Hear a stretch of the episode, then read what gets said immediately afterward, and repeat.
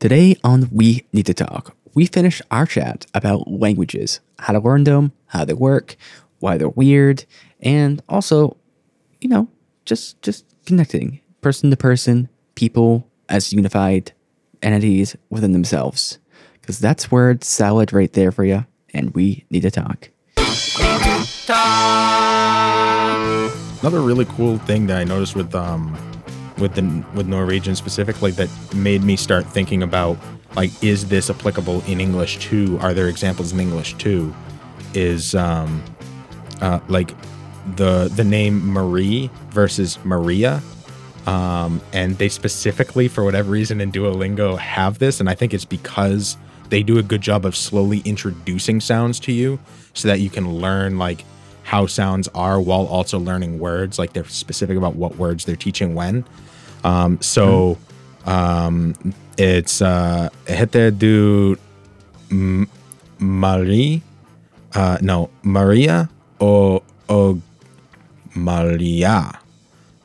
And it's it, wh- whether it's IE or IA is where they're putting the enunciation specifically, like where they're putting the what what's the word I'm looking for there?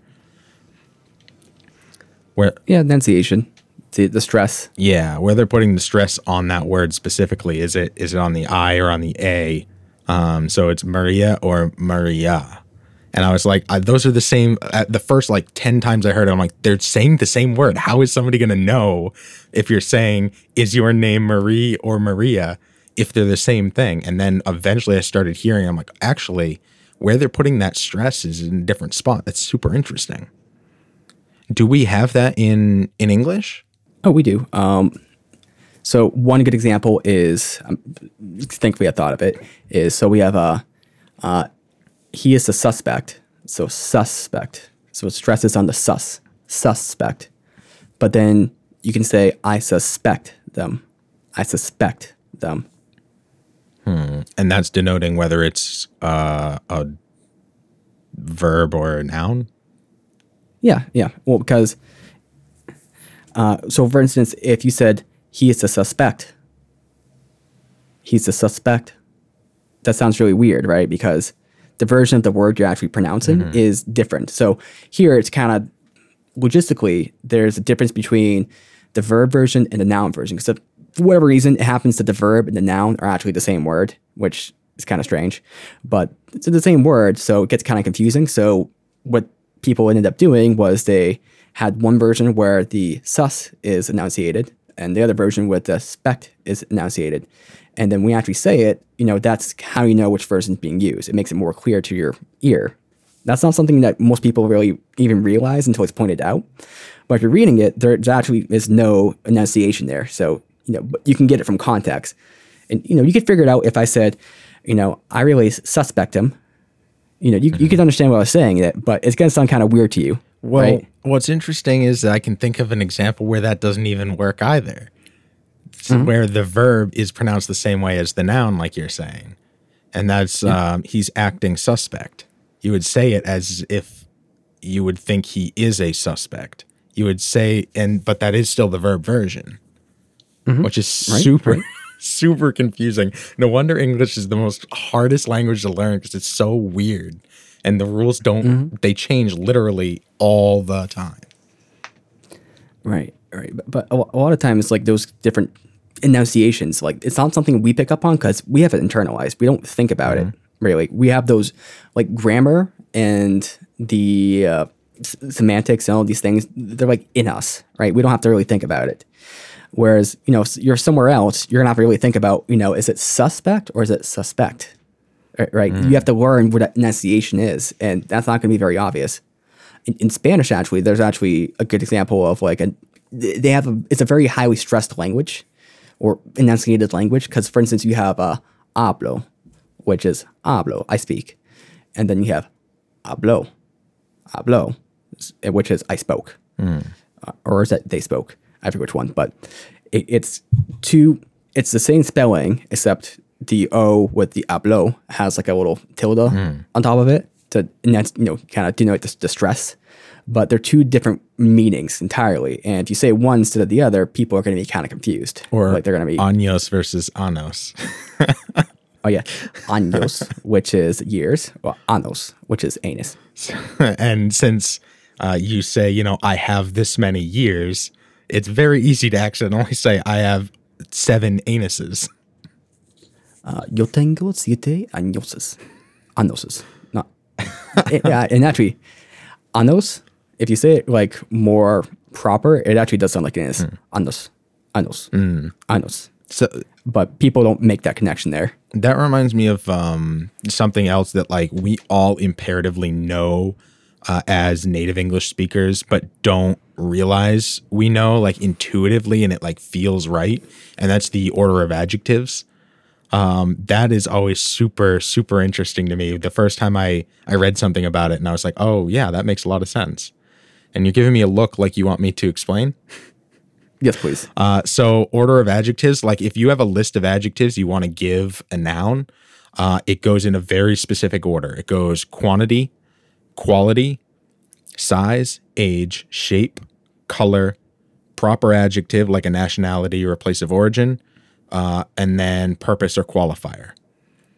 So you would say, you know, um, 10 big 10 year olds square red kites versus 10 year old square small uh blue kites like the the order of the adjectives that was awful example i should have written it but uh, and then read it it would have made it sounds better quick but it's just very interesting that like that is oh wait it has an example hold on I'll read their example. Uh, the house is uh, wait. The size comes before color. Green great dragons can exist. Great green dragon makes sense, but green great dragon doesn't, unless great dragon was like a proper noun. Yeah, that's what I was thinking because that's the way I even perceived that. Like great dragon, like the great dragons came and they Yeah. destroyed Middle Earth. But if it's like you know the the best green dragon versus green the best dragon, that just doesn't sound right. Hmm, that's something where I didn't realize that was a thing, but now that you pointed out, it totally is. and I butchered it. There is a very specific order for it. I butchered it very bad, but try it in your real life. Like the next time you're using two or three adjectives to explain something, try mixing them up and just see how ridiculous it sounds. Hmm. It- It's kind of a logic to it as well because like the, the like the adjectives modify the adjectives to modify verbs or divide verb. Well, anyway, there's like different adverbs modify verbs, adjectives modify nouns. So there's a particular way of arranging them so that they modify the correct thing. Like uh, Yeah. like a slowly moving green dog, right? So slowly modifies moving because it's slowly moving, and then green modifies the dog. So there's a kind of a logic to it, but it's not necessary that that it, it, there's a logic to it, but it's not necessary that that exact grammar structure is necessary or, or needed. It's, it's not like as you could arrange in different ways. For like, for instance, in Spanish, you say like uh, uh, un perro. Sorry, let's do un perro amarillo, which is yellow dog, right? The the the adverb, no, the adjective, adjective comes after the noun, which I think makes more sense for me because whenever I read shit, I get really confused because like you start going on with these adjectives and I don't know what I'm supposed to be like imagining. Like, okay, it's yellow and big and it's uh, great or whatever, and just try to imagine these abstract concepts and then like dog and like okay now going to apply these things over here. Whereas if i can picture the noun first and then apply those things to it it makes more sense for me but there's not like a right or wrong way to do it it just matters that you're consistent with the way you do it that way whoever's reading interpreting it can put those things together into the correct package or output it You know, what's super interesting is that I think it depends on the context too. If you're reading and trying to imagine a thing, I agree with you, noun and then modify the noun um, in that order. But if you are trying to point something out in the real world, I think it's easier to start with the adjectives and then get to the thing, especially if the adjectives perverse the thing to the point where the thing doesn't look like the thing anymore. So if you're hmm. pointing out in the sky at a uh, big yellow kite, you're looking for something big and then something yellow and then looking for a kite versus if you say kite yellow big or big yellow like it may not look like a kite at first because maybe it's shaped weird or something you know? So in that way i think in real life adjectives first make sense and in written word and imagination noun make first make sense. That that's really interesting because that that actually sounds very very likely. Like almost like the english version of it came about from more of a verbal say construction of it whereas maybe the spanish version perhaps there's another reason for it but the spanish version may have been more influenced by writing of spanish itself which could be very possible because the spanish language uh, is kind of interesting and it's very phonetic. Like if you can read spanish you can pronounce everything because everything in spanish is phonetic. Like it, it sounds the way it's spelt which is not like most languages. But yeah that, that is intriguing because Hmm. I've always thought that the way English did it was weird, but now that you say that, I think it's maybe not weird. It's just weird in writing. Mm. Which is super interesting because, like, Spanish is is a romantic language, so it came from some of the earliest languages, and uh, English is not. So their actual like core bases of of where they come from originally, what they're built on, are completely different. And maybe that is one of the reasons there that um, that that's that they end up like syntax is in a completely different way, you know? Mm-hmm. Right, right. And one of the things that's kind of interesting with that is different languages have different uh, conceptions or different ways of viewing certain things. So, for instance, uh, let's say I'm saying I'm sorry in English. It's uh, I'm sorry, right? I am this thing, right? Whereas in Spanish, you say lo siento, which is translates to I'm sorry, but uh, it literally translates to I feel it. So it's kind of like saying the thing you feel, I feel it myself, which is kind of more empathetic than kind of stating that you are something. And that is just a much different way of kind of viewing that that whole experience. And then there's another example with uh, uh, me duele mi cabeza. No, sorry, me duele la cabeza, which is my head hurts right? So that, that's pretty simple, right? We say my head hurts in English, but in Spanish it translates to it pains me the head. So it's kind of more of, or you could say the head the head pains me might be a more natural translation, but the head pains me. So it's like the head is causing an effect to me, where the other side is my head hurts, where it's like possessive over like the the experience. So there's two different kind of like experiences there, and like I almost feel like the language would almost like the experience a person was having translated itself into the language. Mm. Very interesting. I know in um in Norwegian it's unnskyld is I'm sorry, but even then, like if you Google I'm sorry like sorry in Norwegian, there's like 10 or 15 different ways that you can say that exact thing, including a bunch of different words that don't even use unnskyld. Um, like Beklager is also technically that. So uh Beklager Samai is I sincerely apologize. Uh, and I'm I apologize to any any Norwegians that I am butchering your language, but I'm learning. I'm gonna be there with you guys, able to able to talk in the future. Um, but it's it's just super interesting because um, you know there are different ways you can say sorry, like it's my fault or I didn't mean that or I'll make sure not to make this mistake again. Um, but then there are even just like the word sorry, it can be written in different ways.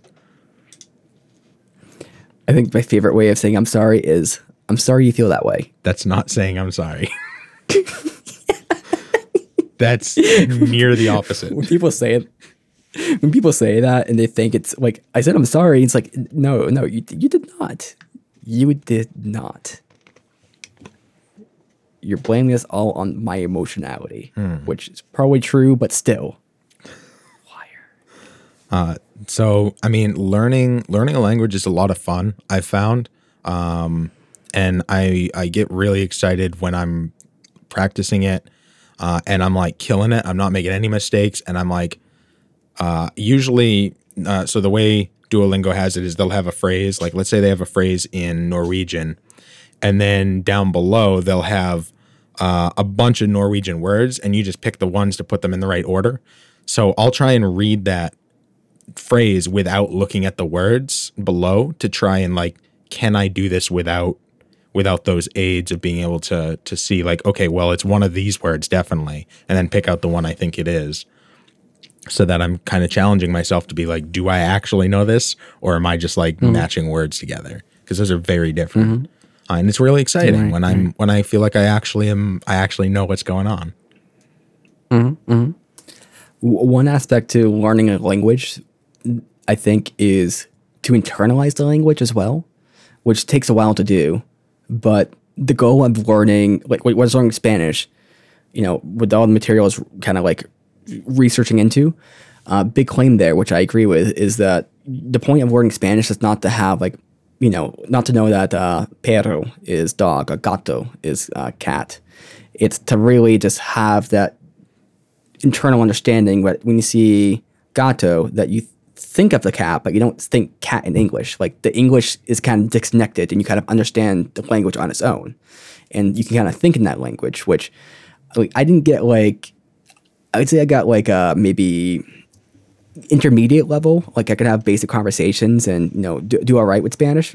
I suck at it now, but it but I started to kind of like get an intuition and kind of like an internal kind of thinking in Spanish. Like I could actually think a bit in Spanish and kind of like place thoughts.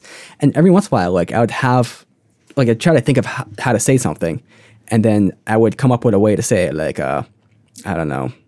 I'm, trying to come up with a good example, but uh, que calor. Uh, bad example because that's just like how hot, but there's certain like little weird verbiage things that don't quite make sense in English. Like if you take the literal translation, it makes no sense. Like you're like, why are you putting the K right there? The K doesn't belong in the middle of the sentence. But in English or in Spanish, it actually does make sense with the kind of internal understanding. So once you kind of kind of start thinking in the language itself, is kind of when you can start like really kind of progressing forward mm. with, through the study and kind of like having a real understanding of the language. And that's just my my experience with Spanish. Uh, Norwegian, I think, might be a little bit tough because it is. I think it is like a Germanic language. Is that right? Uh, I'm not sure. I know that it's honestly, it's very. There's a lot of very close similarities to English, um, like uh, especially with their pronunciation. Like here is spelled H E R, um, and there is spelled D E R, but they pronounce it there. So like it a lot of times you can just hear what sounds like them speaking English, um, mm-hmm. but it's all in in Norwegian. Uh, so I found it actually really intuitive and and fun to learn, um, and not not super difficult. I found Spanish way more difficult, but maybe that was just the way I was learning Spanish at the time. Yeah, yeah. Well, also, you maybe didn't have like a real motivation or drive to do it. Mm-hmm which can affect you know the, the, the state of learning because in school we're just kind of made to learn it. And i wanted to learn spanish for myself so i loved it. Uh, but you know like guys i was actually studying spanish books outside of class. Mm-hmm. that's how much i like spanish. But if you're not like on board with it and just kind of studying it and just trying to get the grade you know it's gonna be hard to really get invested into it. But you know I think that there actually might be a different aspect to it for you as well. It kind of sounds like it sounds like you're just intrigued with the language. Yeah, no, that's definitely the case. And you know, with I did like learning Spanish. I didn't. Uh, I know you and I used to do it some outside of outside of school. We just um, you know use Spanish phrases all the time. Um, but uh, definitely not to your level where I was studying outside of school. Um, versus now, I really wish I had because it would be super useful um, to me in in my current job. So I've added Spanish to my Duolingo. Um, I think learning two languages simultaneously might be a little too much, um, but I I don't I don't think I'm I don't know that I'm ever going to get to the point where I sound like a native speaker because I don't think that's my goal. I think my biggest goal mm-hmm. is to un- be able to understand and have conversation um, in in Norwegian, um, and to be able to to you know assist in in uh, the learning process for for my girlfriend, and to to be able to watch those videos too uh, alongside her, because uh, those guys really are super super funny and talented. It's kind of interesting because I've almost deciding to pick up Japanese, to be honest, just because I'm watching so many anime and like I just want to know what they're saying in Japanese. Yeah, I mean Duolingo, I highly suggest. It's free. Um, you can pay eighty bucks a year for like all of the bonus stuff, but it's not hundred percent necessary, especially if you have a small goal. Their max goal is twenty minutes a day, and I usually double, if not triple that, every single day. Um, so you know, it's not it's not super hard for fifteen. If you set your goal to what they consider like a a more challenging goal, it's their third out of four. There's 5, 10, 15, and 20 minute increments per day as far as your goals. Even 15 minutes per day, you could learn a language in the course of, like, let's say in a year, you could be speaking that language pretty decently. Um, since I, I'm able to say s- s- simple things, um, I, uh, I, no, hi, uh, good dog. Um, so like I practiced that one a whole bunch because it's high and good day, which is super basic, um, but super useful. Um, so I think it's it's really a, a good tool, and I'm sure there's tons of other ones as well. If there's other ways that you learn, um, I just think that I highly suggest. There's no reason not to if you have if you can set aside 15 minutes a day, um, do it while you're taking a shit. Like it's really that easy. Yeah, so some recommendations I would have because I went balls deep into this for a while is uh, consistency is the most important thing to do. So if you're consistent with it, that's number one. Uh, number two, um, kind of work on pronunciation and also the reading side. And you know, you can even like say watch like certain shows. Like I used to watch like a bit of Pokemon in Spanish because that was kind of fun, a little bit nostalgic.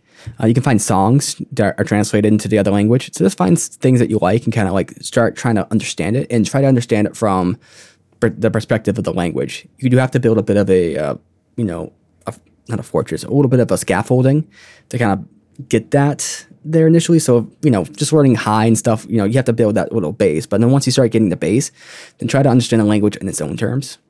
And then beyond that, uh, use a, some sort of uh, program. So there's a lot of programs that have this like memorized. I think Duolingo also does some space repetition type stuff, but use a space repetition sort of scheme. Uh, Memrise definitely uses it. I'm pretty sure Duolingo does, but essentially what it does is it tests you on certain vocab or certain words or phrases, and it will give you, you know, it, it make sure you're good on it. So it may ask you a couple times, you know, over the course of like a couple days. And eventually, once you get it, then they'll ask you maybe like in a week later, and then you know if you get it right, then maybe like uh, two weeks later, and then maybe three weeks, and kind of pushes that out further and further. And that's a good way to not just like get the vocabulary once, but also keeps that vocab in mind because you're having to recall it, especially when it's on like just leaving memory is the best way to maintain that memory is to kind of like get it solidified. And the only other recommendation I would have is to, and is mostly just the listeners, is to learn phrases, like put more emphasis on phrases and kind of uh, sentences as a whole as opposed to individual words. Because, like, with a phrase, you can take that phrase and you can kind of abstract different grammatical concepts from it and also abstract the words. So you might have like uh, uh, el perro cambia in I don't know in la moon. I don't. I, I'm, I can't think Spanish right now, but you can have like a, a sentence where like the dog walks across the moon, right? So that's a sentence right there. And if you can memorize that, I mean not memorize, but kind of familiarize with yourself with that sentence, you have number one a vocab word, you have the grammar in there, and you have the structure of the sentence, and you can take that structure and apply it to other things.